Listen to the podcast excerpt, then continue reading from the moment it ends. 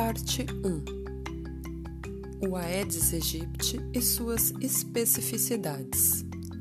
Tema 1 Conhecendo a história do mosquito Aedes aegypti.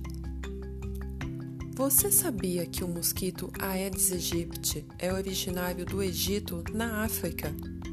Acredita-se que sua proliferação pelas regiões tropicais e subtropicais do planeta tenha ocorrido por meio dos navios negreiros traficantes de escravos a partir do século XVI.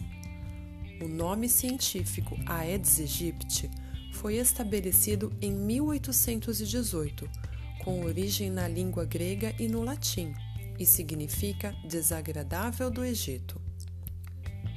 Nos dias de hoje, podemos encontrar o Aedes aegypti em todos os estados brasileiros, mas nem sempre foi assim. Em 1955, o mosquito foi considerado erradicado em nosso país, para depois reaparecer no final da década de 1960.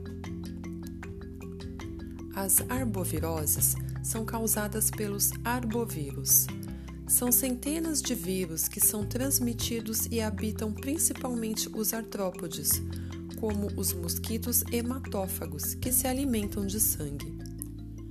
De uma maneira geral, podemos dizer que as arboviroses são doenças transmitidas pelos mosquitos. Devido ao seu potencial de dispersão e adaptação, representam um enorme e crescente problema de saúde pública no mundo todo. Uma dessas arboviroses é a dengue. Os primeiros casos de dengue no Brasil datam do final do século XIX em Curitiba, Paraná, e do início do século XX em Niterói, no Rio de Janeiro. Porém, a febre amarela, que também é transmitida pelo mosquito, era a maior preocupação naquela época.